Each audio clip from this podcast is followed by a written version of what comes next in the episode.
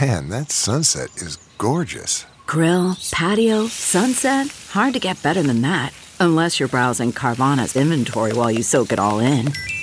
Oh, burger time. So sit back, get comfortable. Carvana's got thousands of cars under twenty thousand dollars just waiting for you. I could stay here forever. Carvana, where car buying meets comfort meets convenience. Download the app or visit Carvana dot com today. Welcome to Newsweek Radio. I'm Jesse Edwards. The world waits to see if Donald Trump's finally going to be handcuffed and mugshotted down in Georgia. Not sure if mugshotted is a real word, but it is now. After four indictments, he's racked up quite a few trial dates that are going to be a big pain in the ass for his campaign schedule. Or his campaign scheduler, rather. For example, on August twenty-third, he's supposed to attend a debate that nobody really believes he's going to show up for. And on August twenty-fifth, he's going to be arrested again. By the way, we're only about sixty-four weeks away from the general election, so um, buckle up. It's going to be a bumpy ride for, for all of us. iPhone users are getting paid a five hundred million dollars settlement for Apple slowing down their older phones intentionally. Three years after the settlement, three years, the judge finally allowed payments to be made to those involved in the lawsuit. And get this, those who registered will now be receiving a check for an incredible sixty-five dollars. Wow. Yes, that is, that's quite the windfall. Uh, sixty-five dollars just happens to be the average weekly salary of people in China who actually make the iPhone. Um, that's, you know, assuming they're only working a forty-hour work week. There's a nineteen-year-old kid in Oklahoma who recently pled guilty to impersonating a physician's assistant for two years.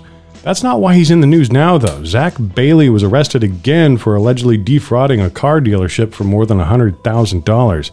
But his past medical ambitions unraveled when he accidentally told someone that he went to an all-girls school, and they, they caught him on his B S. You know, this kid has this kid has a future. This kid has a future in Congress.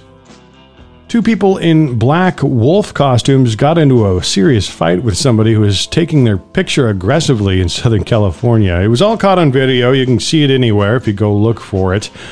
There were hundreds of well-behaved people dressed in costumes, a k a furries, you know, who didn't get violent with anyone. But this all started after the guy filming this one group of furries wouldn't stop, and he got in the face of this pirate wolf furry who just didn't care for it too much. And the pirate wolf furry ends up smacking the guy in the face a couple times with a bullhorn, and this this is the sound the guy who was attacked made. Oh my god! Oh my god! Ah!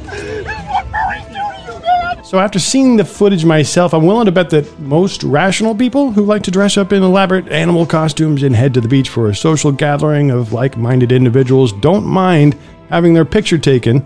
But for Christ's sake, have some manners. Give them some space if you happen to see them out in the wild.